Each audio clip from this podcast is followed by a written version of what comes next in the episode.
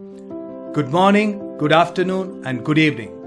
Whichever part of the world you're watching from, this is your Philip Ansari, and welcome to Manna in Minutes.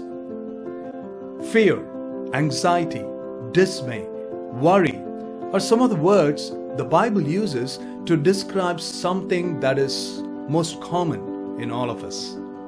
Today's Bible reading is taken from Psalm 34, verse 4. Let's read it together. I sought the Lord, and he answered me. He delivered me from all my fears. This is a wonderful psalm. Psalm number 34 is one of my favorites for many reasons. Um, and one of the reasons is it has some of the favorite verses that I have used to preach from. Psalm 34, verse 1. I will extol the Lord at all times, and his praise will be always on my lips. Psalms 34, verse 8. Oh, taste and see that the Lord is good. We all know that. And Psalms 34, verse 10. The young lions may lack and hunger, but those who trust in the Lord will lack no good thing.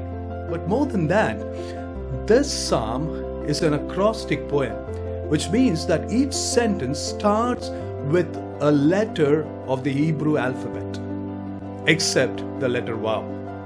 So it's a wonderful psalm, and uh, the context of the psalm is quite unique as well, uh, because uh, you know uh, David, you know he's king and he's on the run, and he goes and takes refuge at the Philistine city of Gath, and uh, there, um, you know, he uh, faces King Achish, uh, or also called as Abimelech in this psalm, and uh, uh, King Achish, you know, he is kind of very wary of David because David is the one who killed Goliath and routed the Phil- Philistines, and uh, the Philistine king Achish, is a bit wary.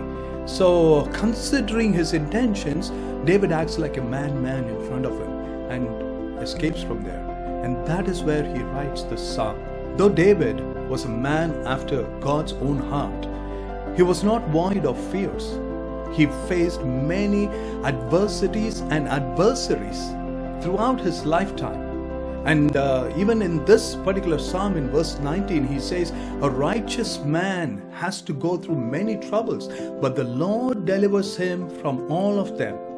The Hebrew word that is used here is not generally used in the Old Testament. It is used maybe two or three times. But uh, this verse particularly says that God delivered him from all his fears, plural. So, what are we afraid of? Whether be it mild uneasiness, queasiness, or stark terror, or anywhere in between, whether it be dismay or insecurities, or fear of failure, fear of rejection, or any other form our fear may take, the good news is God can deliver us from all our fears. Hallelujah. You know, we just have to just submit it, bring it before God, lay it down before Him, and say, Lord, help us, and He will deliver us. Amen. So let us pray. Father, we thank you, Lord, for delivering us from our fears. We pray, O God, that you would deliver us right now. Lord, though we may not admit it in front of other people, we confess, O God, that there are certain fears in our lives. We pray, O God, that you would come down and break these chains.